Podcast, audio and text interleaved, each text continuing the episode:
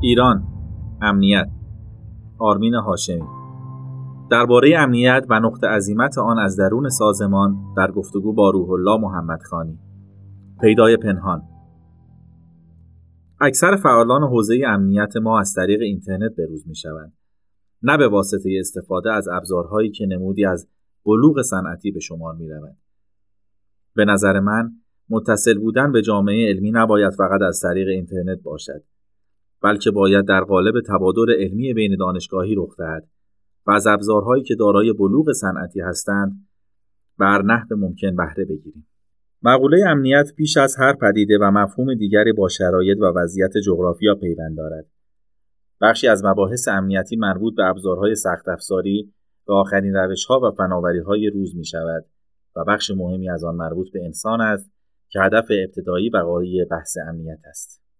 یعنی هم نقطه عظیمت بحث درباره امنیت در حوزه پرداخت حفظ دارایی افراد است و هم تمام روش های حفظ امنیت در نهایت مربوط به نیت و عمل افرادی است که می‌خواهند با رسوخ به لایه های مختلف بانک ها و شرکت های دستن در کار تراکنش ها برای خود کسب مال کنند. توجه به ابتدا و انتهای هدف و نیت امنیت نشان می‌دهد که بحث امنیت به شدت نیازمند های میان رشته است. اما در ایران به این معقوله چقدر توجه می شود؟ آیا به امنیت به مسابه امری که با انسان سر و کار دارد نگاه می کنیم و از علوم انسانی کمک می گیریم؟ برای صحبت در این باره و بیشتر درباره امنیت به سراغ روح الله محمد خانی مدیر امور امنیت و تداوم کسب و کار داتین رفتیم و از نسبت امنیت با مباحث غیر سخت افزاری پرسیدیم که در ادامه مشروع این گفتگو را می توانید مطالعه کنید.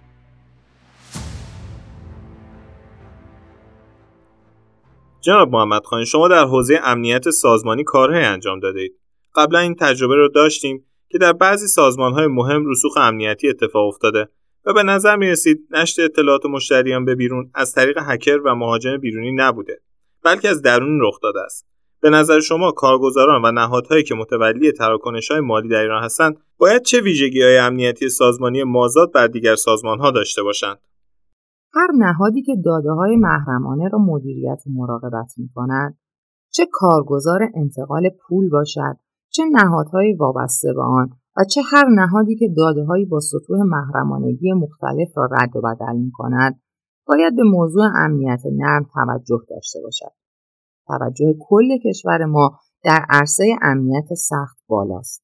در عرصه های نظامی هم که نگاه کنید امنیت سخت بیشتر مورد توجه است. مثلا انواع تجهیزات نظامی را فراهم می‌کنیم. در عرصه فناوری اطلاعات نیست. بیشتر روی تجهیزات و فناوری ها متمرکز شده ایم و علاقه مندیم که انواع فناوری ها را بیاوریم و ضمنا آگاه باشیم که رقبا اگر بشود اسمشان را رقبا گذاشت. از چه فناوری هایی بهره می‌گیرند و در دنیا چه کارهایی انجام می‌دهند؟ در کشور ما و کشورهای مشابه رویکرد امنیت سخت خیلی رایج است و البته باید هم باشد. هر موضوعی از جنبه سخت افزاری یعنی ابزار دانش و فناوری باید مورد توجه باشد ولی کافی نیست. در حالی که مدیران و متولیان ما تمرکز بر امنیت سخت را کافی می‌دانند. امنیت نرم مربوط به افراد انگیزه های آنها نحوه حضورشان در سازمان تعلق خاطرشان به سازمان و میزان اعتماد متقابل بین سازمان و آنهاست. بخشی از این موضوعات به روانشناسی صنعتی برمیگردد. اکنون راجع به متولیان انتقال پول حرف می‌زنیم ولی هر سازمان دیگری هم که کارهایی از جنس فناوری اطلاعات انجام می‌دهد باید مراقب امنیت نرم باشد اما در حوزه انتقال پول اهمیت مسئله چند برابر می شود. جنبه های نرم امنیت مربوط به انگیزه ها و تعلقات افراد است و باید از دو جنبه مورد توجه باشد. یکی اینکه مطمئن شویم انتظارات همکاران سازمان را می‌شناسیم. بخشی از این انتظارات نرمال هستند. هر سازمانی که بر مبنای مدل های تعالی سازمانی سازمان متعالی به شمار می رود باید به امنیت نرم توجه کند. یکی از مدل های ارزیابی تعالی سازمانی AFQM است که در معیار سوم مدل ارزیابی خود راجع به برنامه های سازمان برای توجه به نیازمندی های همکاران سازمان به عنوان یکی از زینفعان اصلی هر سازمان صحبت می کند و هفتمین معیار آن مربوط به دستاوردهایی است که در اجرای برنامه های مرتبط در این زمینه برای سازمان حاصل شده است یعنی می‌پرسد برای همکارانی که سازمان را به سمت اهدافش می‌برند چه باید بکنید و چه کرده اید. یک سری معیار می‌گذارد و بعد هم در معیار هفت که مربوط به نتایج و دستاوردهای سازمان است بررسی می کند که چیزهایی که در معیار سوم آمده اند چقدر موثر بودند. چنین معیارهایی باید مورد توجه سازمان ها باشند. دلیل نیست که معیارهای مرتبط با جنبه های نرم مدیریت موضوعات مرتبط با فناوری را جزئی از تعالی سازمان دانستند. در سازمان باید از دستاوردهای علوم انسانی مانند روانشناسی صنعتی استفاده شود تا بدانیم چه چیزهایی باعث انگیزه هایی می شود که حمله امنیتی درون سازمانی رخ دهد. سناریوهای مختلفی در دنیا و در ایران برای این موضوع وجود دارد و برخی سازمانهای ایرانی نیز از آن ضربه خوردند. بعضی مثالها هم در بازار معروف شدند. ولی حملاتی رخ داده که هیچ وقت در جایی بازگو نشده یا عامل آن را شناسایی نکردند. تجارب جهانی نشان می دهد بعضی مبانی باعث شکلگیری اعتماد و امنیت می شود که مرتبط با فلسفه حق و تکلیف هستند. بعضی چیزها برای کسی که در یک نهاد کار می کند حق به حساب می آید و برای برخی تکلیف. اینها دو پایه رابطه افراد با سازمان را می سازند. البته هر چقدر هم که بتوانیم پایه ها را محکم کنیم باز هم به پایش رفتار افراد نیاز داریم. هر روشی را که برای ایجاد احساس تعلق و اعتماد دو طرفه ایجاد کنیم باز هم نمی‌توانیم احتمال تهاجم درون سازمانی را به صفر برسانیم و البته اینجاست که امنیت سخت به کمک میآید در ایران از این بابت هم نقایصی داریم در سازمان ها ابزارهایی به نام SIAM می‌گذاریم که تحلیل لاگ انجام می‌دهند. ولی عمدتا روی جنبه های سخت متمرکز هستند. یعنی لایه های مختلف اطلاعات را از سامانه ها و زیرساخت دریافت می کنند و تمرکزشان بر حجمه های مبتنی بر فناوری است. ولی شناسایی و جلوگیری از تهاجمات رفتاری بسیار سخت است و ما از این قابلیت ابزارهای موجود کمتر بهره بردیم عمده داشبورد هایی که برای این مقصود گذاشته شدهاند فقط جنبه های امنیت سخت را تحلیل می کنند. فارغ از اینکه به لحاظ سخت افزار چطور سطح دسترسی ها را لایه بندی و بر آن نظارت کنیم گاهی پیش آمده که حتی بالاترین مقام یک سازمان از طریق دسترسی که داشته اطلاعات را به بیرون در زد. شما در صحبتهایتان به روانشناسی صنعتی اشاره کردید. ما از کاربرد علوم انسانی در صنعت و کسب و کار قافل هستیم. من کمتر دیدم شرکت های بزرگ کسب و کارها به دستاوردهای روانشناسی توجه نشان دهند. بعضی های روانشناسی به شما شخصیت آن آدم و میزان ریسک این که به سمت رفتارهای خاص برود را نشان می‌دهند. به نظرتان چرا از این مباحث قافل هستیم؟ به نظر شما کسب و کارها و به خصوص نهادهای متولی تراکنش و متولی ثروت عمده آدمها چطور می‌تونن از علوم انسانی در راستای ملاحظات امنیتی خود استفاده کنند؟ اتفاقا در شرکت های وابسته به نهادهای مالی ایران و متولیان و راهبران نهادهای مالی مثل بانک ها و مؤسسات مالی اخیرا یک سری دوره های مینی ام بی ای برای مدیران یا کلاس های شخصیت شناسی و تیپ شناسی برای اکثر همکاران به خصوص مدیران می‌گذارند ولی هیچ جا ندیدم نتیجه آن دوره ها به تغییرات سیستمی و فرایندی در سازمان منجر شود و وضع موجود سازمان بر مبنای آن شخصیت شناسی اصلاح شود و مثلا بر مبنای MBIT بگویند شخصیت این فرد به جای آن که از نوع T باشد از نوع F است. پس جای مناسب برای او کجا خواهد بود؟ یا کسی که INFJ است نسبت به کسی که ENTP است چه تفاوتهایی دارد و بیشتر در معرض چه نوع آسیبهایی قرار می‌گیرد؟ البته هیچکس به صورت صد درصد در یک تیپ شخصیتی نمی گنجد. هیچگاه موضوعات علوم انسانی مطلق نبودند و نخواهند بود. علوم انسانی بسیار پیچیده است اما به هر حال توصیه هایی برای هر تیپ شخصیتی میآورند و می‌گویند برای فلان جایگاه ها مناسب نیست. به مناسب نیست باید بیش از مناسب هست توجه کنید. در جاهایی که گفتند شخصیت او برای این کار مناسب است زیاد پیش میآید که خلافش ثابت شود و در جایگاه خودش به موفقیت نرسد ولی جاهایی که می‌گوید مناسب نیست احتمال درست درآمدن این حرف بالاتر به نظر می رسد. اگر تیپ شخصیتی بعضی آدم ها آنها را در برابر برخی عوامل ضعیف و آسیب پذیر می کند باید جایگاه متناسب را برایشان برگزینیم. شاید این مثال علمی نباشد ولی فرض کنید در روش MBTI بخواهید بین F و T انتخاب کنید. F مدیری است که دیتا و شواهد را بررسی می کند ولی نهایتا بر اساس احساسات خود تصمیم می گیرد. T کسی است که بر مبنای ارزش های سازمانی تصمیم می گیرد و احساسات شخصی نسبت به موضوع را کمتر مد نظر دارد. وقتی بین این دو نفر خواهید یکی را در جایی بگذارید که دسترسی های امنیتی را کنترل و مدیریت می کند به نظر من تی مناسب تر است چون کسی که اف باشد دلش را راحت تر می توان به دست آورد و ممکن است در معرض آسیب قرار بگیرد و دسترسی بدهد. مهندسی اجتماعی روی او راحت تر جواب خواهد داد. این یک مثال خام بود. جنبه علمی نداشت. تا کنون چنین تحلیل هایی در سازمان های ما انجام نشدند. فرض کنید ما MBTI را اجرا کنیم و تیپ شخصیت آدم ها را با احتمال زیاد بفهمیم. آزمون های موجود تیپ های ثانویه شخصیت افراد را نیز به ما می‌دهند. بر مبنای شخصیتی که می‌شناسیم هر کس را می‌توانیم در جای درست بگذاریم. بدین ترتیب هم خود آن شخص در مکان ارجح قرار می‌گیرد و هم خیال ما راحتتر است که بهرهوری بالاتری به دست میآید الان چنین کارهایی انجام نمی شود.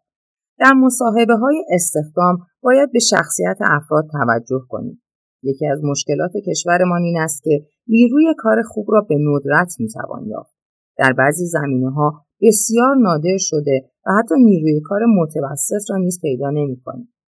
به همین دلیل بعضی سازمان ها خود را مجبور می بینند که نیرو را بگیرند و مباحث علوم انسانی و شایستگی های عمومی را مقفول بگذارند که بعدا روی آن کار کنند تا تقویت شود. همین که فقط دانش وی را مورد ارزیابی قرار می دهند و دانش فنی را هنگام جذب نیروها نسبت به شایستگی های عمومی در اولویت می دانند یک دغدغه است. البته این به شرطی است که سازمان یک مدل شایستگی های عمومی داشته باشد و فرزن بداند کارشناس تحلیل و پالایش لاگ های امنیتی و SOC باید شایستگی های مشخصی داشته باشد و در زمینه های مورد نظر ما نمره خوب بگیرد. شاید در این جایگاه ها یک آدم درونگرا، خجالتی و منزوی بیش از افراد اجتماعی به کار آید چون عادت ندارد با دیگران ارتباط برقرار کند. این موضوعات در دنیا خیلی پیشرفتند. گاهی در فیلم ها می‌بینیم و فکر می‌کنیم فقط فیلم است ولی واقعیت دارد. این دانش ها در ایران موجودند ولی هنوز صنعتی نشدند. هنوز هیچ یک از صنایع ما از جمله صنعت فناوری اطلاعات به حدی از بلوغ نرسیدند که بتوانند به دیگر عرصه های دانش متصل شوند و از آنها در جهت تعالی خود بهره بگیرند. شخصیت شناسی می تواند ابزاری بسیار موثر باشد ولی در ایران فقط یک مد است. فرزن به مدیران می گوییم وقتی شخصیت شناسی را یاد گرفتی باید این روش را برای همکاران زیر مجموعه به کار ببری تا بفهمی که هر کدام را کجا بگذاری. در حالی که امثال ما وقتی فقط در یک دوره آموزشی شرکت کنیم مهارت کافی برای شناسایی آدمها به دست نمیآوریم و دچار اشتباه می‌شویم. آدمها را در جایی که دوست ندارند می‌گذاریم و به زودی بیانگیزه می‌شوند و به راحتی در معرض آسیب مهندسی اجتماعی قرار می‌گیرند و وسیلهای برای حجوم امنیتی درون سازمانی می‌شوند. ما به مشاوره های همه جانبه سیستماتیک در زمینه روانشناسی صنعتی نیاز داریم. نمی‌دانم آیا در ایران چنین کارهایی انجام شده یا نه. چند نفر فعال این امور را می‌شناسند ولی مطلع نیستند که تا چه حد می‌توانند به سازمان ها سرویس بدهند. روانشناسان فردی در حال حاضر مشتریان خیلی بیشتری دارند ولی روانشناسی صنعتی حالت نابالغ دارد و گاهی هم تعامل آنها با شرکت ها به صورت بازاری است نه سیستماتیک و علمی کسی که مشاوره می دهد باید روش های روانشناسی صنعتی را در سیستم ها و فرایندهای جذب کارگزینی و مدیریت شرکت ادغام کند البته هر کاری در دنیا ابتدا از ظواهر شروع می شود و ظاهر هم خیلی مهم است. ما هنوز درگیر شکل هستیم و به محتوا و عمق نرسیده ایم ولی امیدوارم به تدریج برسیم. وضعیت ما نسبت به استانداردهای جهانی در زمینه تولیدات داخلی در حوزه امنیت سایبری چگونه است؟ از لحاظ امنیت سخت ما بعضی دسترسی ها و ابزارها را نداریم. اسم آن ابزارها را شنیده ایم ولی از طرف نهادهای محوری در دنیا توضیح می شوند و طراحان خاص مربوط به کشورهای خاص دارند که با ما دچار خصومت سیاسی هستند. چنین ابزارهایی برای ما تیغ دولبه به حساب میآیند. اگر بخواهیم از آن ابزارها بهره بگیریم خواهند گفت که شما تحریم هستید و امکان استفاده از آن را ندارید. حتی از مبادی غیررسمی امکان تهیه نخواهیم داشت. دوم که حتی اگر تحریم را دور بزنید باید ببینیم آیا این ابزارها بعضی دیتاها را مخفیانه به جای ارسال می کنند یا نه. این ترس همیشه در کشورهایی که وضعیت سیاسی مشابه ما دارند دیده می شود. یک سری راه های نفوذ با هماهنگی نهادهای امنیتی کشورهای پرقدرت در حوزه فناوری اطلاعات در ابزارها تعبیه می شود که با هیچ ابزاری قابل کشف نیست. به همین دلیل خیلی جاها به سمت استفاده از ابزارهای بومی می روید. الان هیچ نهادی نیست که الگوریتم های رمزنگاری بومی را ارزیابی کند و بگوید که قدرت آن تا چه حد است و چرا می تواند جایگزین مناسبی مثلا برای الگوریتم RSA باشد و چه کسی گفته که این یکی زودتر از آن یکی شکسته نخواهد شد دلیل اصلی که ما از مشابه های خارجی استفاده نمی کنیم این است که نگران وجود راه های سوء استفاده مخفی درون ابزارها یا بکدور هستیم در حالی که شاید برای شکستن الگوریتم های داخلی اصلا نیازی به تلاش زیاد هم نباشد. من حدود 15 یا 20 سال در این حوزه فعالیت کردم و می‌بینم هنوز هم بسیاری از شرکت های امنیتی ایرانی با افتخار می‌گویند این الگوریتم طراحی خودمان است. و البته از لحاظ دانشی و دانشگاهی جای افتخار دارد. ولی هنگامی که می‌خواهید کار صنعتی با دیتای واقعی انجام دهید باید یک نهاد باشد که ارزیابی و آزمایش های صنعتی و علمی انجام دهد. کدام آزمایشگاه در ایران گواهی امنیت این الگوریتم ها را صادر می کند؟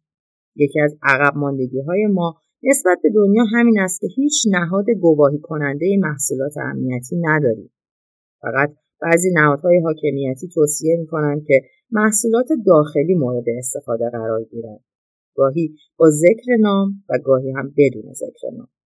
استفاده از محصولات امنیتی داخلی شاید بعضی تهدیدها و آسیبهای محتمل را مرتفع سازد ولی تهدیدها و آسیب های جدیدی را ایجاد می کند که نمی‌دانم کدام نهاد می تواند جلوی آنها را بگیرد. شنیدم که در نهادهای نظامی بعضی کارها را در این زمینه انجام می دهند و چند آزمایشگاه هم مجوز افتا گرفتند. ولی هیچ کدامشان به صورت پرقدرت و جدی مطرح نیستند و نمی توانید با اطمینان به آنها ارجاع دهید.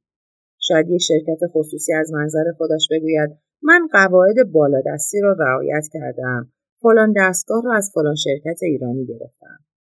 ولی از دید حاکمیت باید ببینیم که آیا واقعا مشکل حل شده است؟ آیا مشکل از دست رفتن دیتا رخ نمی‌دهد؟ اولین دغدغه ما در حوزه فناوری این است که نمی‌توانیم فناوری های موجودمان را تصدیق کنیم. دومین مسئله ما این است که وقتی یک ابزار را از بیرون می‌گیریم و استفاده می‌کنیم در سطوح سخت افزاری آن باقی میمانیم فقط تعداد زیادی مانیتور و داشبورد در یک اتاق می‌گذارند و کلمه SOC را پشت در می نویسند. SOC یک مفهوم وسیع است که باید تمام جنبه ها اهم از فرایندها، افراد، محصولات و غیره را در بر بگیرد. ولی الان بیشتر سازمان ها روی محصول متمرکز هستند. ما فقط یک سری لاگ های سیستم عامل و علمان های زیرساختی مثل روتر و سویچ را بررسی می کنیم و متوجه یک سری حجوم های نرمال می شویم که عمدتا توسط بات ها انجام می گیرند. ولی حمله های طراحی شده را چطور می خواهیم کشف کنیم و بعد از آن چگونه به حجوم های درونی می رسیم؟ بعضی افراد دارای انگیزه های تخلف امنیتی درون سازمانی ذره ذره رفتارهایی انجام می‌دهند تا به داده های حساس نزدیک شوند و ردگیری این رفتارها در طول زمان است که می‌تواند الگوی حمله را پیش بینی کنند اینکه روحیه افراد چقدر آنها را به سمت نشت اطلاعات سوق دهد ربطی به سمت آنها ندارد. همه در معرض خطا هستند. اتفاقا در اغلب نهادها برای یک سری دسترسی ها که در اختیار مدیرعامل و مدیر امنیتی قرار گرفته هیچ فکری نشده. اینکه خود آنها چطور از های درونی و بیرونی در امان خواهند بود. شاید عده ایشان را تطمیع کنند و برایشان انگیزه های غیر سازمانی به وجود بیاورند. چون همه می‌دانند که آنها دسترسی های بالاتری دارند. مراقبت از چنین اشخاصی در سازمان های ما مقفول مانده است. علاوه بر آن رفتار افراد درون سازمان در هیچ جا پایش نمی شود. در این رابطه فناوری هایی در دنیا شکل گرفته که ما از آنها عقب هستیم. الان در دنیا مانیتورینگ پیش بینی کننده اتفاق می افتد و پیش از واقعه هشدار می دهد که این شخص رفتار مشکوک داشته یا این آی پی رفتار مشکوک انجام داده است. گاهی سیستم هشدار می دهد که این شخص با این روند رفتاری در سه ماه آینده به سمتی خواهد رفت که رفتارهای خلاف سیاستهای امنیتی سازمان نشان دهد. این مسئله فقط هشدار راجع به حجوم درونی نیست بلکه حتی تسامح در سیاستهای امنیتی سازمان را گوشزد می کند. مسئله مهم دیگر تحلیل های رفتاری نرم است که باید از طریق پیمایش های روانشناسی صنعتی و پرسش های هوشمندانه حس تعلق سازمانی توسط مشاوران منابع انسانی صورت گیرد تا بدانیم در های مختلف سازمان و از طریق افراد گوناگون چه اتفاقاتی میافتد. هر برخورد و هر رفتار می‌تواند یک سرنخ و هشدار باشد. در شرایط کنونی کشور حتی مسائل غیر امنیتی را هم امنیتی می‌بینیم. چه رسد به مسائل امنیتی؟ کاملا درست است. به قول مولانا من جز رغبت را افزون نکنم. ماهیت و ذات انسان همین است که هر چیزی در دایره امنیتی و ممنوعه قرار گیرد دارندگانش احساس قدرت و مباهات می کنند. در میان مدیران امنیتی شرکت های مختلف دیدم که وقتی می‌پرسم چرا باید این کار را کرد فورا می‌گویند به دلایل امنیتی و موقعی که می‌گویند به دلایل امنیتی همه می‌فهمند که نباید توضیح بخواهند انگار دلایل امنیتی برهان قاطع است. برای آنکه هر کاری دلشان می‌خواهد بدون توضیح انجام بدهند بعضی مسائل سازمانی اصلا امنیتی نیستند و برخی در نهادشان امنیتی هستند ولی در سطح امنیتی به نظر نمی رسند و نیازی نیست در مورد آنها مانور اطلاعاتی زیادی در سازمان صورت گیرد. در حالی که ما به قدری روی امنیتی بودنشان در سطح عمومی اطلاع رسانی داشته ایم که حتی کسانی که به اهمیت مسئله واقف نبودند الان فهمیدند که از چنین چیزهایی می‌توان سوء استفاده امنیتی کرد. همین کار یک رفتار خلاف امنیت سازمانی است که در سازمان ها رخ می‌دهد. در شرایط کنونی استفاده از مستشار خارجی سخت است و به لحاظ سخت افزاری نیز به خصوص در سخت افزارهای امنیتی تحت تاثیر شدید تحریم ها قرار گرفتیم برای بروز نگه داشتن خودمان باید چه کار کنیم؟ متاسفانه امروزه اگر جوامع علمی دنیا بخواهند با ایران ارتباط داشته باشند از طبعات آن میترسند. در واقع در حوزه تبادلات مستقیم علمی کم اعتبار شده یک سیاست کلی که باید از بالا رعایت شود حفظ تبادل علمی با دنیاست. متاسفانه ایرانی هایی هم که در جاهای مختلف دنیا هستند انگیزه های خیلی کمی برای کمک دارند. انگیزه های غیر مستقیم آنها را نباید سلب کنیم. اگر بخواهند با شرکت های خصوصی ایرانی رفت آمد و همکاری داشته باشند با حفظ ملاحظات رفتاری و دسترسی هایی که قبلا ذکر کردم باید به استقبال ایشان بروید. تبادل علمی ضروری است. اکثر فعالان حوزه امنیت ما از طریق اینترنت بروز می شوند نه به واسطه استفاده از ابزارهایی که نمودی از بلوغ صنعتی به شمار می روند. به نظر من متصل بودن به جامعه علمی نباید فقط از طریق اینترنت باشد بلکه باید در قالب تبادل علمی بین دانشگاهی رخ دهد. از ابزارهایی که دارای بلوغ صنعتی هستند به هر نحو ممکن بهره بگیریم. بدین ترتیب به این قدرت می‌رسیم که خلاهای علمی موجود را تا حد زیادی جبران کنیم. بدین ترتیب به این قدرت می‌رسیم که خلاهای علمی موجود را تا حد زیادی جبران کنیم. البته تحقیق یا بهتر بگویم آرندی همیشه ضروری است.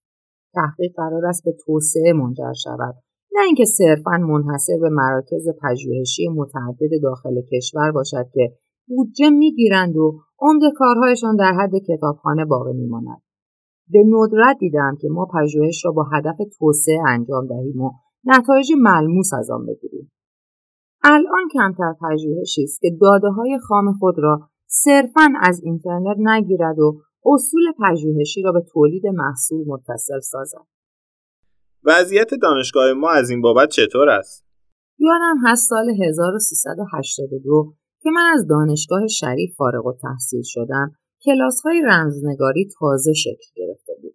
الان یک سری تخصص های امنیت سایبری هم به وجود آمده ولی محتوای آنها غنی نیست. ما باید به علوم روز دانشگاهی جهان متصل باشیم و چاره ای جز نداریم. هر جایی که در یک علم روست باید به آن متصل شوید. ولی دسترسی به چنین دانشمندانی کاملا انحصاری است و ما فقط می توانیم به مطالعه کتابهایشان بسنده کنیم.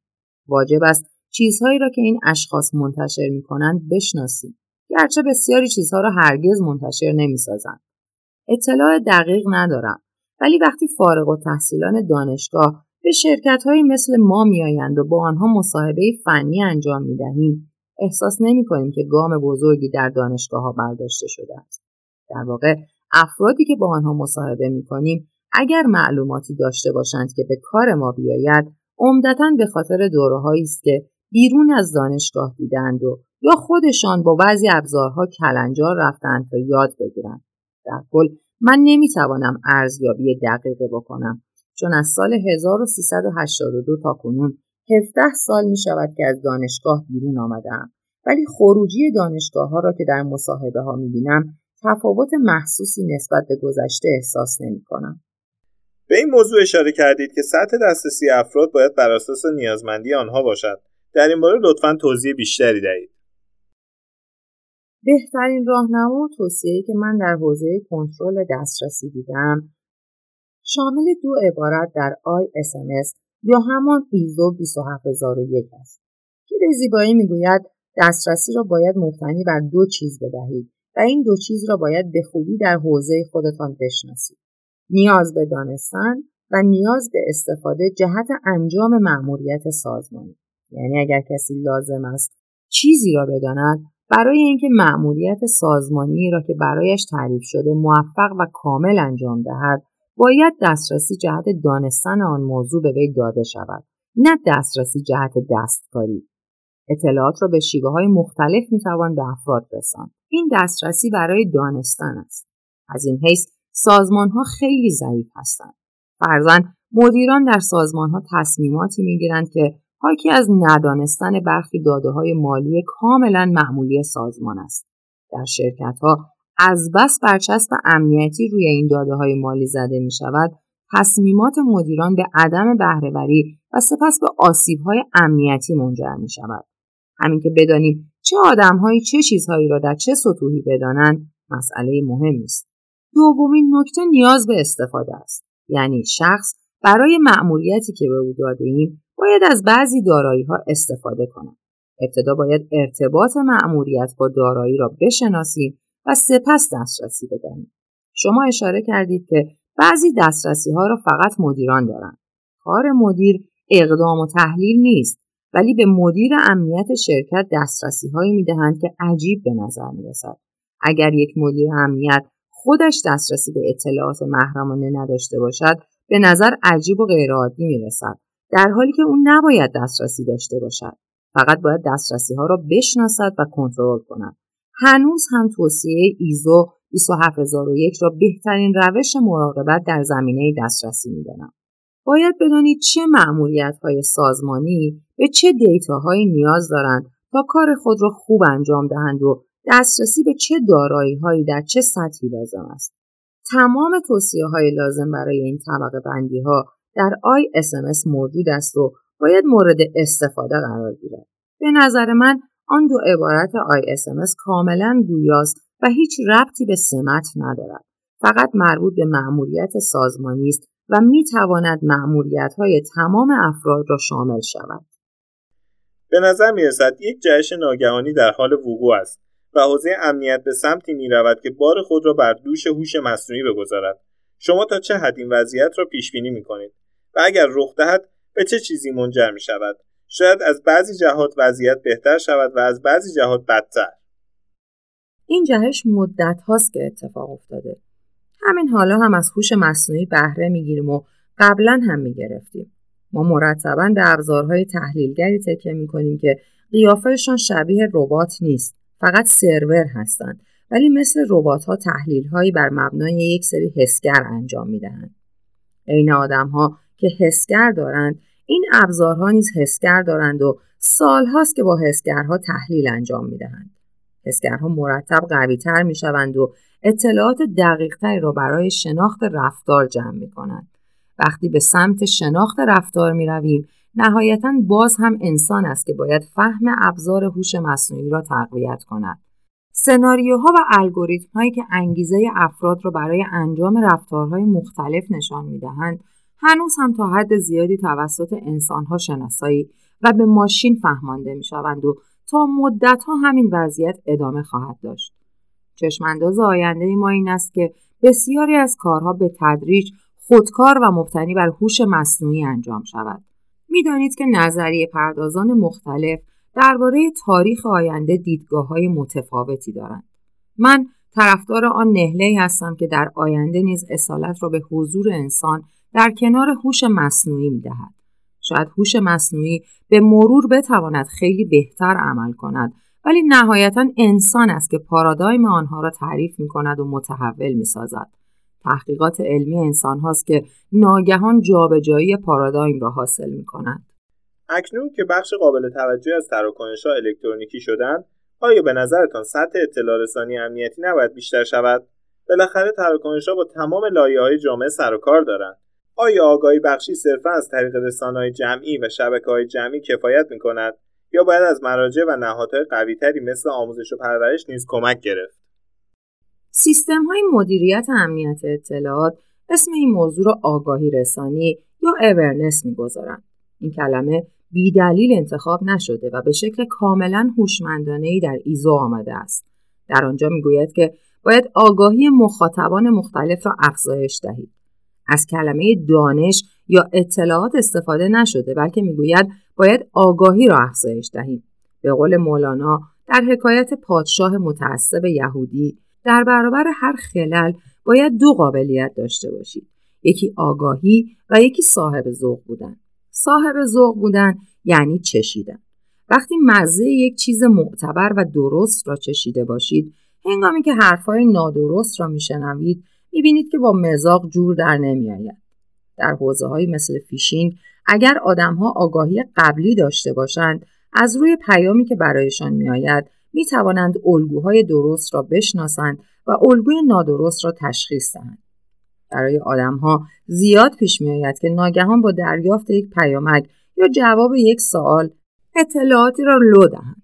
می‌دانید که سناریوهای فیشینگ متعدد هستند و قربانیان زمانی که پیام را مشاهده می کنند اگر احساس اضطرار ناشی از آگاهی قبلی در ایشان بیدار شود متوجه می شوند که این پیام با روالهای درست همخوان نیست و به اصطلاح یک جای کار میلنگد. به نظرم دوره دبستان برای آموزش این مفاهیم خیلی زود است. ولی به مرور باید در حوزه های مختلف امنیتی از جمله امنیت روانی و امنیت فناوری اطلاعات به همگان آموزش دهیم. ما حتی در دانشگاه هم به دانشجویان اطلاعات و آگاهی در زمینه های امنیتی نمی دهیم. ولی حتما باید از تمام رسانه ها استفاده شود و خصوصا در شرکت های فعال در حوزه های مختلف فناوری اطلاعات آموزش کافی به مخاطبان و به خصوص همکاران داده شود. گرچه هنوز هم آگاهی رسانی از جنس آموزش مستقیم درصد بهرهوری بسیار پایینی دارد ولی ضروری به نظر می رسد. حتی اگر دو نفر هم از کلاس استفاده کنند و برخی مطالب در ذهنشان بماند باز هم ارزش دارد. برای اینکه آگاهی مخاطبان را نسبت به حوزه های امنیتی بالا ببریم باید بیشترین تمرکز خود را روی استراتژی محتوا بگذاریم یعنی بدانیم چه محتوایی را با چه استراتژی به افراد برسانیم که کدام حسگر را بیدار یا هوشیار یا به عبارت دقیقتر آگاه کند.